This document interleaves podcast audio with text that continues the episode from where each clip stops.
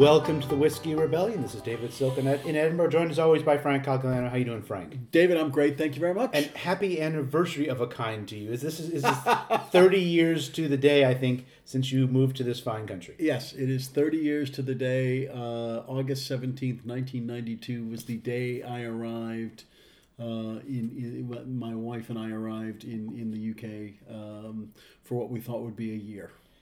And we've been here That, that's the way things tend to be, right? Okay. and I had a I had a uh, uh, it, it- you know it wasn't just kind of like when you enter the country as a tourist because I had I had a, an interview with an immigration officer and uh, a medical exam. I had to produce my med. I had to bring my medical records. Really? back Okay. I don't think I had to do exam. any of that. And it, they were all kind of shades. If you've seen The Godfather two and Vito Andolini, who will become Vito Corleone, who's fails his medical exam and is locked up. so, because the guy actually looked at my kind of chest X-ray and and uh, really? yeah, yeah, yeah. I didn't have it, And it was in We the, had lots of hoops to jump through, but no, not, it was none the of those. bowels of Gatwick Airport, Oh, and I had this um, this this uh, very interesting experience entering the entering the UK. I'd only been to the UK once before, a brief trip to London when I was in college, um, and I came intending to stay for a year, and I've been here for thirty. Plus, Congratulations. Thirty hope- and counting. I hope you should celebrate with the appropriate British food tonight or something, fish and Well, I'm chips. going to America tomorrow. Oh, and go. There's a symmetry to that, right? Uh, the big news story continues to be uh, the uh, seizure by the the FBI of a number of documents uh, from uh, Mar-a-Lago, Donald Trump's estate in Florida, and so we thought today we'd talk about documents and and and and who documents belong to and things that happen to documents documents that are stolen documents that are mis- uh, misplaced documents that are destroyed and sort of make sense of you know how americans treat documents. Because i think this is a, you know it's, it speaks to i think this this current moment about about who these documents belong to. Trump says they're his documents. Um, you know, the law says something quite different. Uh, but but who how do Americans relate to documents? And there, I mean, one thing I suspect we're not going to get into based on our, our preparation, David, but that's interesting about the Trump thing is this whole question of classification, which is a relatively new phenomenon. I mean, there's always always been secret documents, Documents, but, but, the things the, that are the classification system is from the fifties. of right. That's right, and and former President Trump has claimed that he had the authority. Uh, uh, presidents do have the authority to declassify documents, but he claimed that everything he took was declassified, or he has claimed in the Yeah. past few days, simply by virtue, by kind of a blanket declassification that he did by virtue of his having them there declassified, Sure. and that's not true. Well, that's also, that's not true. It's also not one of the things that was listed in the search warrant. The No. search warrant like doesn't actually mention the classification scheme. It's just simply that there are government documents that he has that he shouldn't have. Um, And the claim and the search warrant, which was unsealed at the end of last after our last episode, uh, the justification for this is is violations of or possible violations of the Espionage Act, which antedates the modern classification system. So the, the the classification question is an interesting one, but it's not directly germane to this question. So we're, we're probably not going to yeah. spend that much time on that today. Right. One of the things about uh, I think Americans have, I mean, I guess lots of country people do this, but but have a very special relationship with some documents. When you think about the the way in which people go to visit the National Archives today and, and see the Constitution, see the Declaration of Independence, um, or try to steal them in movies, as, as cases may be, you know that. That, that's not actually you know if you go to those those sites the way those documents are protected that actually isn't always the ways I think Americans have related to, to documents. Yeah, I mean, I was at, at the National Archives in the spring, as you might recall, and and, and visited those documents, and viewed those documents. Um, and it's a very interesting place to go because it says a lot about American civic religion, the way they're presented, and the way people people are very kind of hushed and serious. Yeah. It- It's like visiting a cathedral. And the, the documents, they are hermetic, hermetically sealed. They're Yes. in like argon gas or something, which supposedly doesn't react to the documents. And they've got systems in place in case there's a, a wars. I mean, to make the documents drop into like an underground bunker or something. It's crazy, right? There's a lot of stuff. And Well, it's not crazy. It's just there are lots of precautions in place to protect these documents, which you can't read very well. No, Like exactly. said, I mean, But- you're yes. looking at them and you're like, oh yeah, it kind of looks like the Constitution of the Declaration of Independence. But if you look at the way in which the Constitution has been treated like the physical paper has been treated over the years. It's, it, the way it is now is not the way it always has been. It's actually been treated in a fairly cavalier way for, for much of its history. Yeah, David, can you t- tell us? I mean, you did the research on this. I didn't, so I don't want to take credit for it. Tell us So- about the history of the Constitution, not the history of the Constitution as a doc, as a as a kind of s- structure of government, but as a, the, the physical Constitution. What, Okay, what happened? so they had the convention. They write the thing. At that point, that I'm familiar with. Yeah, good. Listeners also familiar with uh, that. We won't go in detail about that. Then it's basically held on to by the secretary of the Constitutional Convention, a guy by the name of Roger Alden, who I had never heard of. I got to confess, I've spent a lot of time 30 plus years. 30 plus years studying this stuff and if you put a gun to my head and asked me to name the secretary of the constitutional convention i couldn't have done it Immediately, so he's he's got it for a while, basically in his personal possession. Then it gets shifted over to the first Secretary of State, Thomas Jefferson, who basically gets responsibility for dealing with all kinds of keeping stuff. He's like you know in charge of census records, and you can tell me more about. yeah i mean it's interesting because the the secretaryship of state in the beginning had a slightly different brief than the secretary of state does today so whereas the secretary of state today is responsible for foreign affairs, affairs yeah. mainly, and that was part of the original brief. And it was also things like the post office and the census and record keeping. And Jefferson liked this. He had quite an archival kind of streak to him, an archival interest. He was a collector of early records of Virginia, for example, that he subsequently had published. So it suits him. But So he, he, I'm sure he was happy. I'm sure he was happy to have it, but then it gets like put in storage in a variety of places in in in D.C. Um, or and in New York and Philadelphia. Uh, So is it moving with yeah, the yeah, government? yeah, yeah, but but like it, peop who's in charge of it at various points in time? It's it's it's you know, it's not a high priority necessarily the physical thing. In 1814, when uh, the British invade um, and this and DC is, is attacked, they basically take the the Declaration of Independence and the Constitution, chuck it in into one of the carts that's departing the city with other government stuff, so it doesn't uh, get destroyed. Then um, after the, that, for basically the next century, it's in various sort of storage capacities. It- For it spends forty years in the Treasury Department, um, just sort of hanging out. It's at the Washington Orphan Asylum for reasons I'm not been able, I've been able to ascertain for eleven years on display. So it's on display there. in an orphan asylum, you know, so not even in a you know a major government building. Then it's in the State Department basement for fifty years, from 1875 uh, till uh, 1921, and the 1921 year will become clear. Um, in uh, maybe later in the episode, uh, but sort of it's it, and at that point it gets moved into the Library of Congress and then into the National Archives. So But it's not like this venerated thing that people are keeping close tabs on. People are passing it around. You know, it's sort of the document. Hey, you want to see the Constitution? We can show you the Constitution here. And you can. But there is veneration for the content of the Constitution, Yes. during that period. Oh, to, oh, for sure. Uh, so we have a kind of disconnect between the Constitution as a, as a notion and the Constitution as a physical artifact. And presumably the same something similar is true of the Declaration of Independence. Yes, as well. I think I think the sort of as relics they be- become something very different in the 20th century. Okay, and I, I want to make clear that I am not in favor of the abuse of documents, Hmm. and that I think historical documents should be treated with care. But what I would like to ask, I'm playing devil's advocate here, does it matter? In the sense that there were multiple copies of the Constitution. We, we know the content of the Constitution. The reason the Constitution is important is because of what it says, not the piece of paper that says it. So apart from scholars who really want to you know, really originalism who want to hmm. like study every single pen ink stain on the paper. And and we should preserve these things but but do we venerate these things? Are we worrying about the wrong stuff? I, I think sometimes we are worried about the wrong stuff. I mean, I think they remember people who, who then remember people who probably go and visit the Constitution physically, like you did, and go and see it in the National Archives where you can't actually read it. It's probably greater than people who actually read it closely. You know, and I think uh, w- you know in terms of what's important is actually the the the text of the thing. Do, do you think? I mean, how many people visit the National Archives every year? Millions, millions of people. Like that's a very busy tourist site. It was busy when I was there, and they keep you moving. They keep you, you know, they, they keep things moving.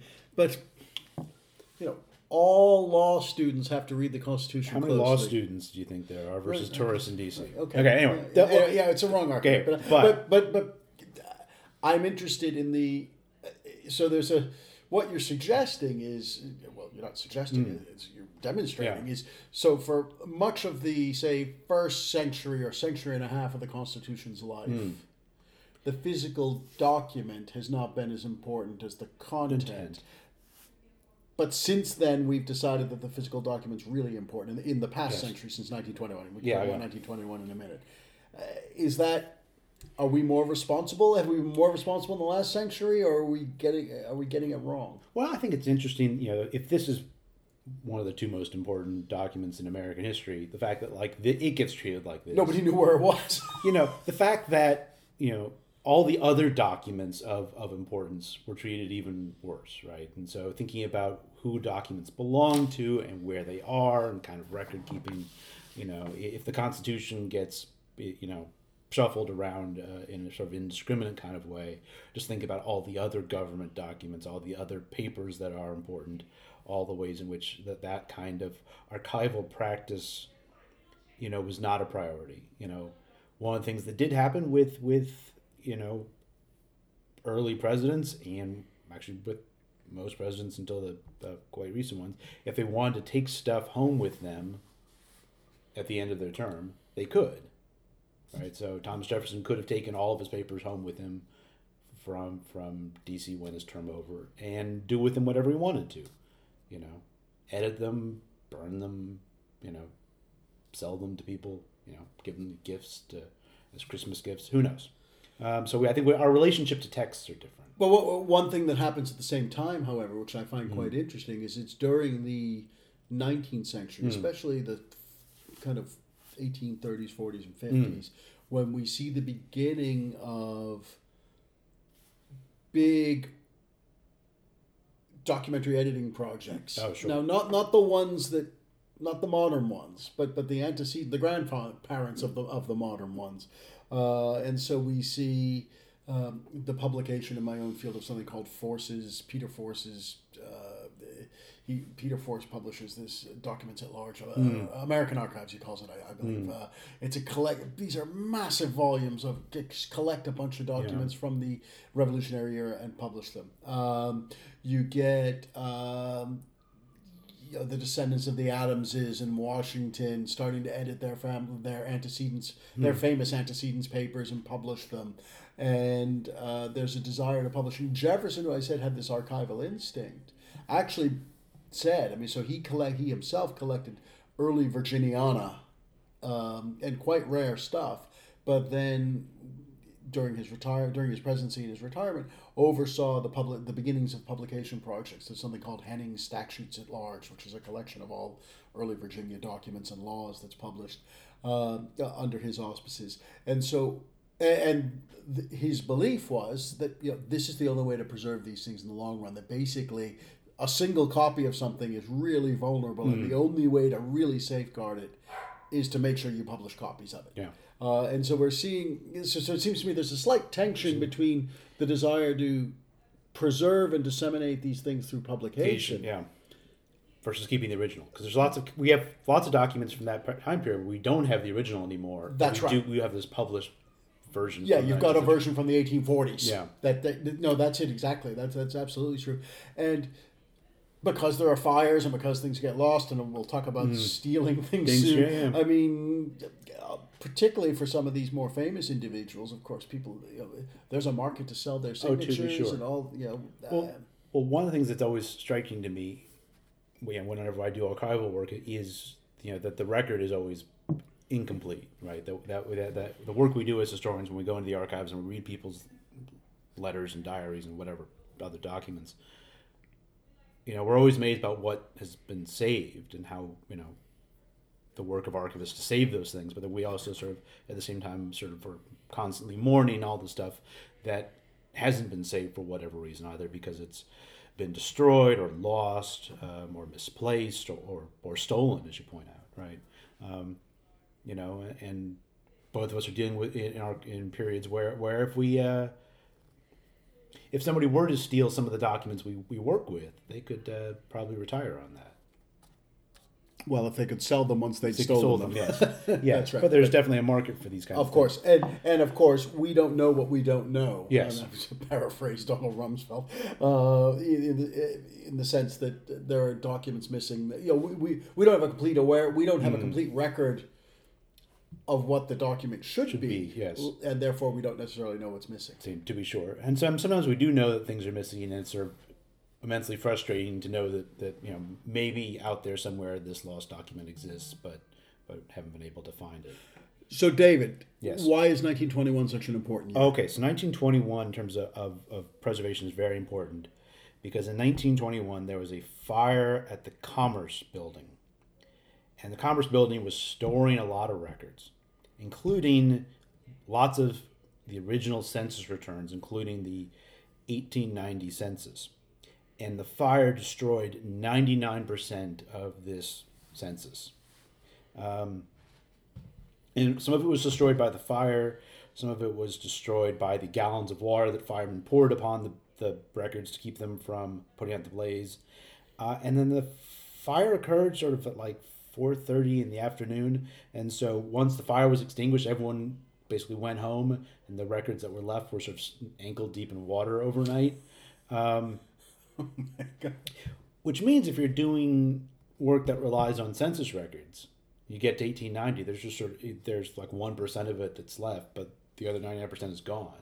So if you're doing a genealogy, if you're trying to sort of trace people through time, you know, it is you end up with this sort of blank spot for for 20 years between 1880 and, and 1900 because of this missing census, which is obviously a very interesting time period in terms of immigration and when people's ancestry, you know, so there's, uh, it's a, an enormous loss. Um, this, and there was an outrage when, when this happened. Um, and people said, well, maybe we actually need to sort of think critically about where our government documents are, because you know the census stuff was in the Commerce Department, some other stuff was in the Treasury, and who knows where the other things were. Uh, and it's you know this fire that leads in part to Congress creating the National Archives, a government entity that has responsibility for caring and preserving our nation's critical documents. Um, so that's really interesting. Uh, just if I could make an observation, mm. The Espionage Act, which uh, seems to have caught Trump, mm.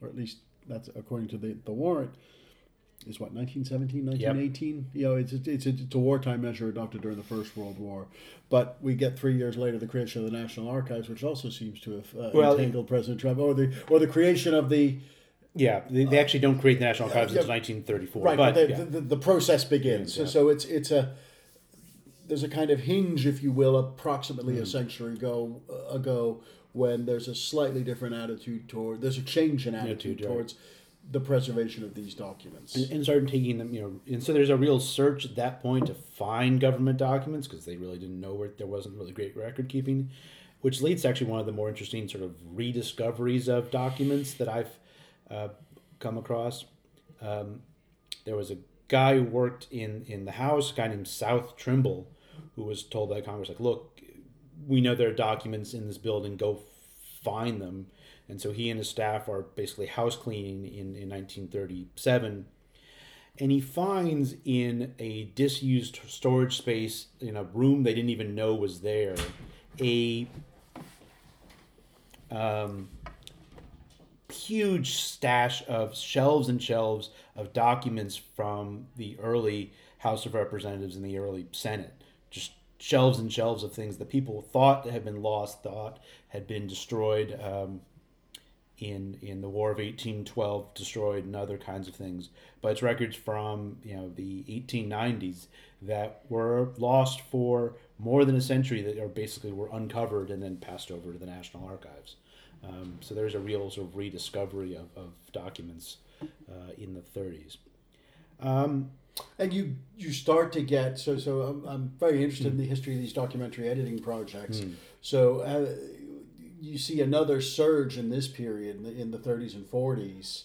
Uh, the, the, the first modern edition of Washington's papers is edited by a guy named John C. Fitzpatrick in the 30s and 40s. Uh, you get, uh, there are loads of collections, territorial state papers, mm. things like this are published in this period. And I suspect, and I never really made this connection before, thanks to you, uh, that in part it's because people are starting to try and get on top of what they actually have. And so they're uncovering things and rushing to get them in print, I suppose. Yes, I think that's definitely the, the case. So I, mean, I think we got you know a couple different categories of things here. You know, uh, of of what happens to documents and why they sort of go astray. I mean, some documents are stolen.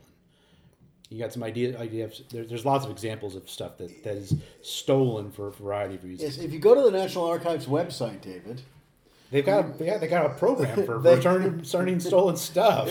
You can find a page within there, which is very interesting reading that I commend to everybody, called "Notable Thefts from the National Archives." So they're the National Archives; they're very upfront about this stuff, and so they, there's an account. There are a series of.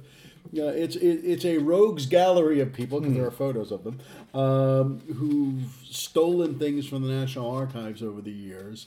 Um, going back, the first case they have, and undoubtedly there was something before mm. them, but the first one they, they cite is the is a couple from 1963. But going down to the very recent past, and so people have been stealing stuff from the National Archives for a good long time. One that came up that was cited uh, has been cited a lot in the past week because the connection to President Trump mm. is Sandy Berger, who was a, national security advisor under Bill Clinton um, who took classified documents from the National Archives several times. What he would do, and this is a kind of MO that mm. you hmm. get, you've worked in archives, I've worked in archives. You know, during visits, he would hide documents in his clothes and take them out. And I suspect he wasn't searched because he was a national security advisor. And and and and, and all of us, you know, if you, when you work in an archive or or, or uh, rare books library or what what have you, usually you have to divest yourself of your bags and coats and things sure. like that and put everything in a locker and you're normally only allowed to bring in a, a laptop and or a pad of paper mm. what seems to be a common theme with the people researchers who are stealing stuff is they're they're putting stuff in their pads of paper mm. and walking out with them. Uh, there's a whole subgenre or uh, subset, I should say, of people who are, work in the archives or work in libraries who are stealing mm. stuff, who I think are in a different category. I think Sandy Berger's interesting because he was purloining stuff, hiding things in his clothes, and walking out again. I suspect he wasn't subject to the same level of, of the scrutiny necessarily as a researcher. Yeah, the fascinating thing about and the Berger case, hiding the stuff under a trailer well, the fascinating thing about, about the Berger situation is, is so that he does he stole the documents in two thousand and three. Yeah, that's right.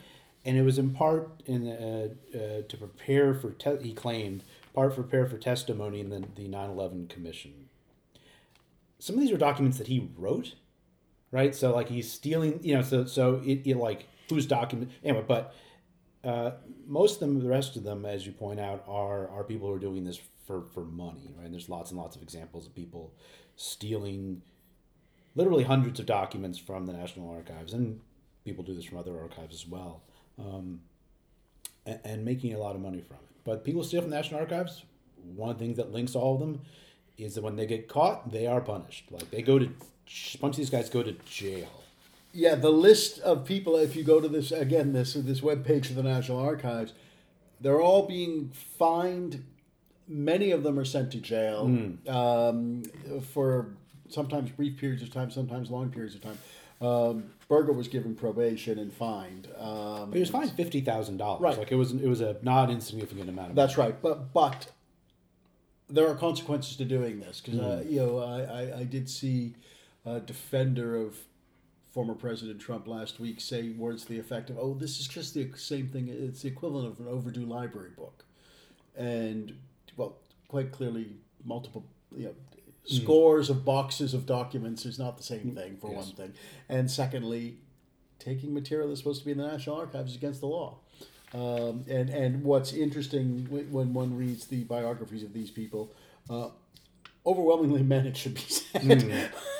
who who who've been accused or have been convicted of stealing stuff from the National Archives, most of them get pretty serious punishments. Yeah, well, the, the, the one, one that jumped out to me was a guy who was an intern at the National Archives who was stealing stuff, stole 160 Civil War documents, sold them mostly on eBay, um, and he went to prison for 15 months. I mean, which is a not insignificant amount of time to be in prison. Um, but he was angry because the internship was unpaid. Right. But Well- pay your interns, people. That's that's the that's the That's lesson. right, pay your Otherwise, they'll steal steal you. Um, yeah, it's extraordinary. It's extraordinary how much stuff. What's also incredible, and of course, we don't know. It's what back to us not knowing what we don't know. Um, most of these people seem to. Most of them seem to have been motivated by greed. You know, they're looking to sell the stuff and make money. They're they're st- stealing rare documents for which they assume there's a market. There's a recent guy who who stole a lot of stuff just a few years ago uh, relating to the um, uh, service members in, from the Second World War, for example, and he was clearly and he was selling this stuff on eBay, um, dog tags and things like this. Um, most of them are seem to be motivated by greed. They're not necessarily motivated by a desire to um, betray the country or anything like that. And they get caught because they put stuff on eBay. Yeah. well, and the National Archives has a team of people that go to like rare book or rare book and rare documents uh, auctions and, and vendors to go and try to sort of track, track down things that they know are missing or suspect were taken from the National Archives. So so they yeah they got they got a team out there that are looking for you. Don't steal from the National Archives. No, yeah. And, well, and I read I read a, um, a story to prepare for this that appeared in Smithsonian. I mean, once I got kind of into down this rabbit hole, it's a fascinating part of the internet um, about somebody who stole eight million dollars worth of stuff from the Carnegie Library, the Carnegie Library in in, in Pittsburgh, and the Carnegie Library has lots of um, quite rare stuff because Andrew Carnegie. Uh, collected Had, had stuff money and had money yes, yeah. and. And the guy who was this was an article that appeared in Smithsonian back in September of 2020. Um, the guy who was stealing this stuff was selling it to a rare book dealer in Pittsburgh. And, but one of the problems they have, and again, if you work with rare books, you'll have seen this, is you know, when you open a rare book, there's usually a stamp in it saying who owns it, what library or, or ar- archive uh, holds it. And to get around it, and- and this makes it very difficult to sell them. You can't just sell them on eBay very easily or sell them on, on, on rare book websites. The bookseller in question was stamping, and you'll have seen this if you go to use books. If you go to use bookstores, you see it all the time for ex library books withdrawn. So to kind of Make it look like it was no longer yeah. yeah, even though it was a Gutenberg Bible or something, you think, well, are they really withdrawing this? Um, so, so They didn't have space in the shelves anymore. but but greed seems to be the, the chief motivation um, for stealing historic documents. I think things are different when it comes to kind of contemporary classified documents and the worry of the FBI and the Justice Department with regard to the documents that were being uh, kept at Mar-a-Lago seems to have been national security. We don't know what they've taken yet or what they've what they've collected. We may never know because they're- they're classified. right, yes. But their concern wasn't so much theft, I don't think, as the national security implications because of what was contained in those documents. Potentially, we will find out. Hopefully, in That the seems future, to be the that seems to be the case. you know a second category of, of, of documents that are, are gone are things that are simply misplaced right i think we have lots of documents that are misplaced um, some of the fascinating ones that i've uncovered that are that we don't know where they are the patent for the wright brothers plane is Really? missing it, we knew where it was uh, in 1980 uh, but what had been happening to it is it uh, was um, on display at various National Archive sites. The National Archives actually has a bunch of locations now, partially because there's so many documents, at the Patents and Trademark Office and at the National Air and Space Museum. And it, they moved it around to, for different things. It's gone now. No idea where it is.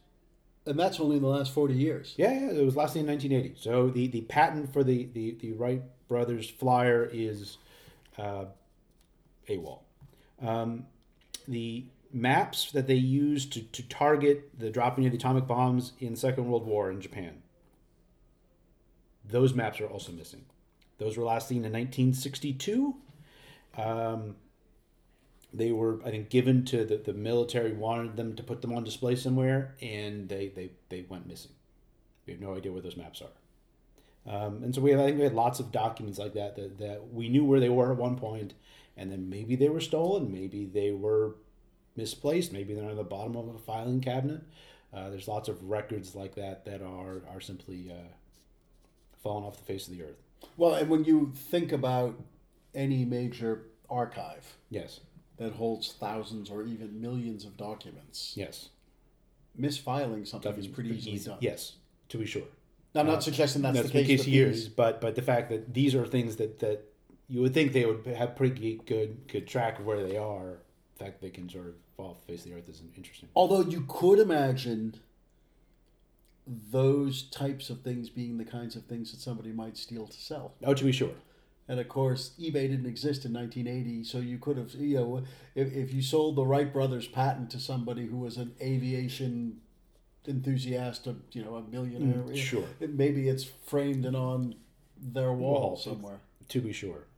One of the more famous misplaced documents, um, and it's obviously a, was a relatively new document at the time, uh, was uh, Robert E. Lee's uh, Order uh, 191 from the, the Battle of Antietam. Um, this is a fascinating story. That's a, a great thing to, to tell students.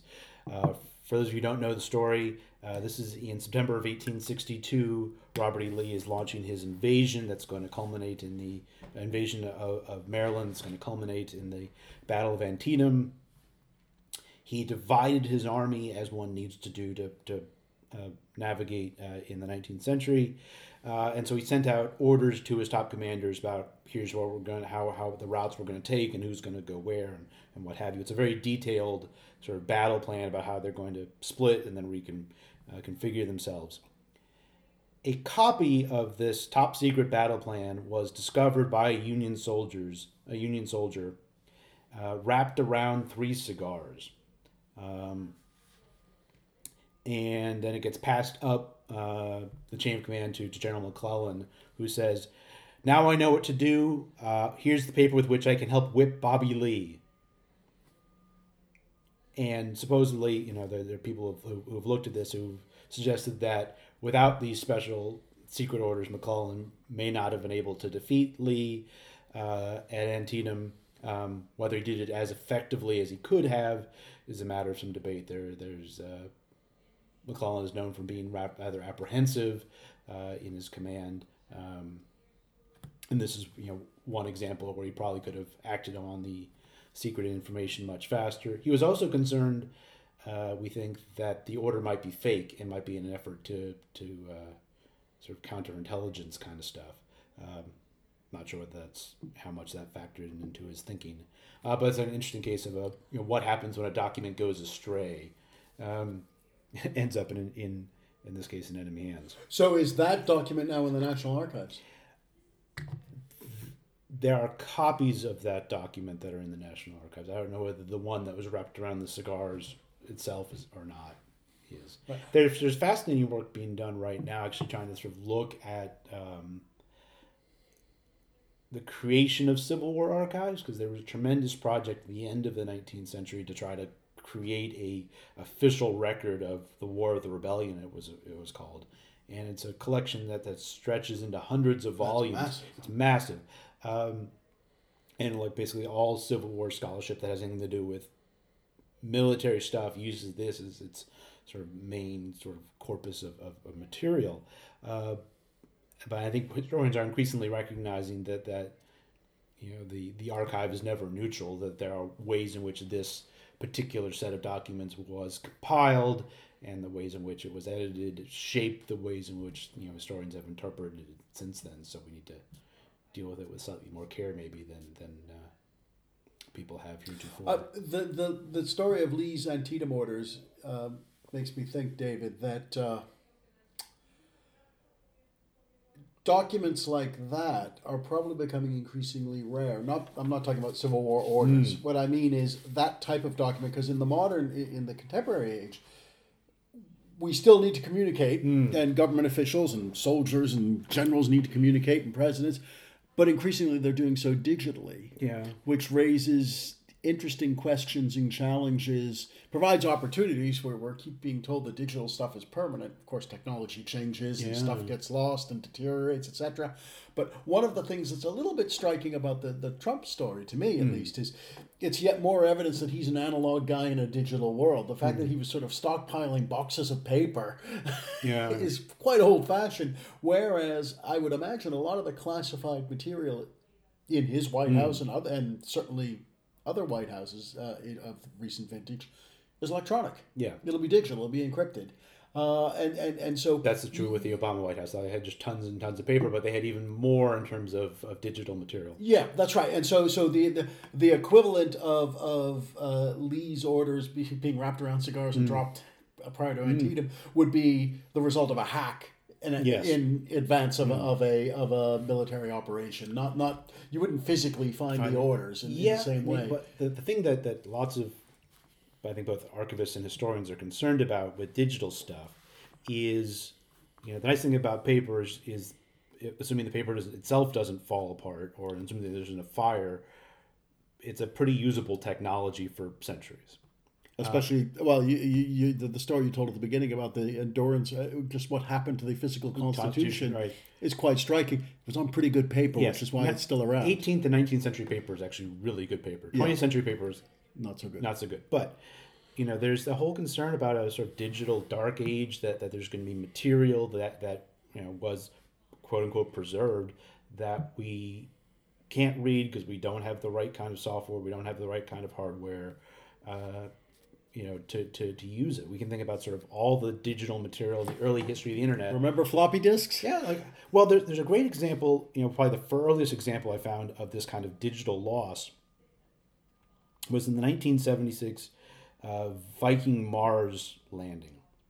So they had magnetic tapes from that landing that were unprocessed, and when they eventually decided to go around and process these magnetic tapes, they discovered one they didn't under- know what format the magnetic tapes were on, so they didn't have the sort of tools to use it.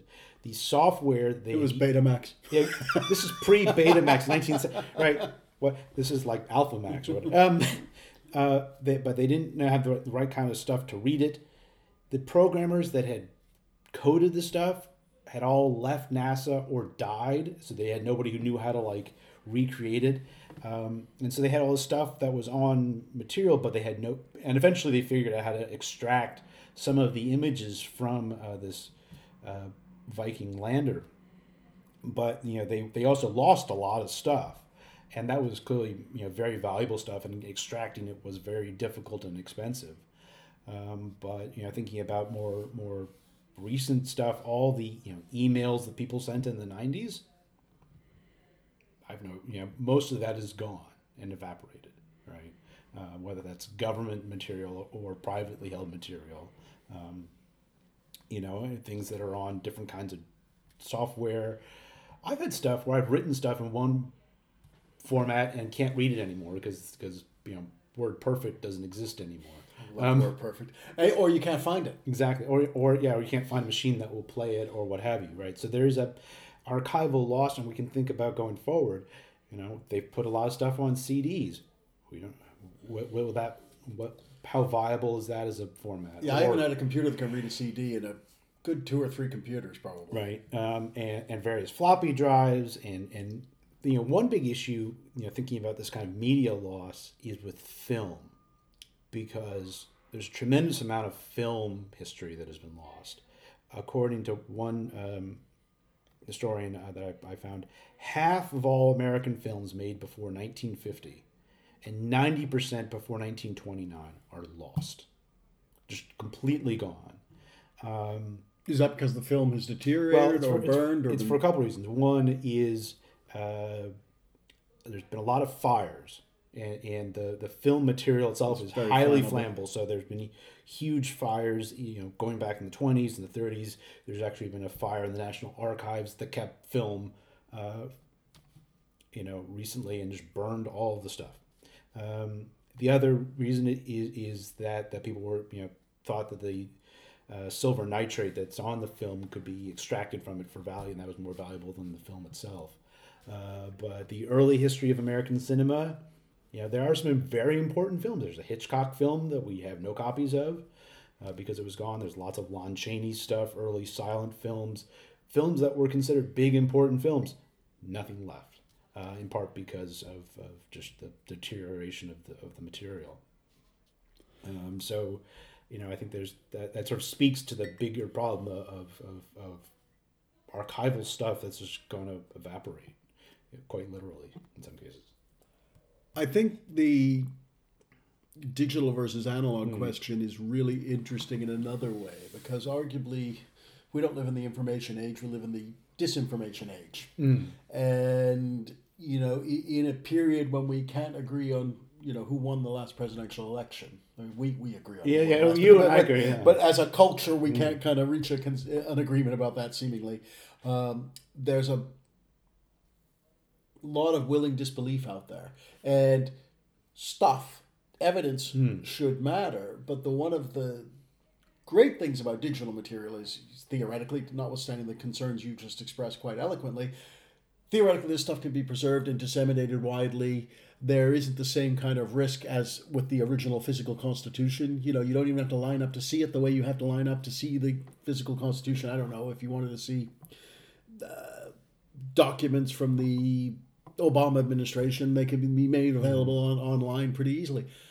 But because such documentation can also be de- digitally altered or fabricated mm. or you know i think they I, I think there's a challenge in getting people to accept the provenance of things as well even uh, and particularly digital material yeah. and and as techniques of digital editing and manipulation especially of speech and, and film or images and speech become more sophisticated we're either going to become more credulous or more skeptical or both mm. and I, I think that will that will be that will be a problem so it, back to answer my original question yeah. you know, why does the original matter it matters because it's it's it's the golden copy right yeah it's the ur text it's the ur text right um, but you know, it's not as if like the Constitution, like the government would cease functioning if the Constitution burned. No, no, no. I understand that. I understand that, but uh, it's less the Constitution than yeah. the other material that we as historians use. Yeah, right, right. And we're actually lucky that we work in the periods we do because mm. the stuff is pretty well preserved. It's at this point pretty well organized. Mm. There are hmm. still discoveries now and then, but oh, basically sure. we know where most of it is. It's pretty well preserved, and it's preserved in mediums that we can we can access. For the most part, yes. Although microfilm's becoming a problem, right? Because yeah, yeah. microfilm's a great way to preserve documents, and it was the standard for much of the last century. Trying to find a microfilm reader in an archive, it gets harder and harder. Certainly, one that'll print. Yeah, and and there the, there the problem is is less the microfilm, which for the most part I've seen is in good condition. It's the microfilm readers. That no right. one has made any new microfilm readers in years uh, and and they can't get the parts for it. Yeah, we can't. Sorry, you can't use that because there's no bulb for it. The, exactly. You know, they stopped making the bulbs bulb. in 1978. Exactly right, and uh, which is which is a tragedy. Um, but they're they're starting to digitize some of that stuff. So hopefully, uh, I don't know. We're in a very interesting place in terms of access to material and what uh, what people can access where and, and who stuff belongs to. But it belongs to all of us. That's the point, Dave. Yes, of course. Yes, it does not belong in. If you have documents, by the way, give them to an archivist that, that, that knows how to take care of them because as, as you know as much as you'd like to have stuff on your wall or in your you know basement or wherever it is don't put it in your basement the fbi might come but, but, but, to quote indiana to quote dr indiana jones this belongs in a museum right uh, he's not always a good uh, well he was stealing stuff, stuff anyway. i was thinking he's not a great archaeologist in terms of uh, ethics and practice. Right. Time for last drops, Frank. What you got? I want to recommend an article I haven't read. As I uh, suggested, like assigning something to students you haven't read. Good. Okay. As I suggested uh, earlier at the beginning of the episode, I'm about to go to the U.S. I'm, I'm leaving tomorrow for a brief family holiday. Uh, and there's an art I'm taking with me the latest issue of the Atlantic, the the July August issue of the Atlantic, and there's an article in there called "A Mad Hunt for Civil War Treasure." Did the FBI steal the gold of Dents Run. And Dents Run is in Pennsylvania, and I'm literally looking at this article as we speak, uh, or as I speak, and it concerns some uh, guys who, who apparently found Civil War era gold in western Pennsylvania, or in Pennsylvania, I should say, and um, this FBI might have taken it from them. Um, as I said, I can't. I, at a, in a later episode, I'll tell you what's in the article, article. but it, but it looks really interesting, and I'm going to read it on the plane tomorrow. All right. Uh, I guess that also you have t- ties in with our theme here about, about who stuff belongs to and, and provenance. And, and I'm and, reading a physical magazine. Yes, oh, yes, you are. Okay. I'm also want to recommend uh, for mine a, a an article from the, the Atlantic we are not sponsored by the Atlantic, although they want to sponsor us, that'd be fine. Um, and we did not pre-plan this, but we both just picked Atlantic articles. Mine was by Ian Bogost. It's about the end of the manual transmission and thinking about sort of technological change and about how that affects things uh, and skill sets that go along with it. In the U.S., because it's very much alive outside of the U.S. It, it is, but but the projection that he makes in the article is that you know right now in the U.S. it's it's very hard to get an, uh, a manual transmission car, but he's, he postulates based on things that car companies are saying that basically around the world, within the next generation or so, the manual transmission will be entirely gone. Well, particularly because the electric vehicles. Exactly. So, so I mean that that that's the and and it's sort of a he's lamenting uh, the the loss of, of the manual transmission, um, you know, and. I think it's a fascinating article. I never actually learned how to drive manual.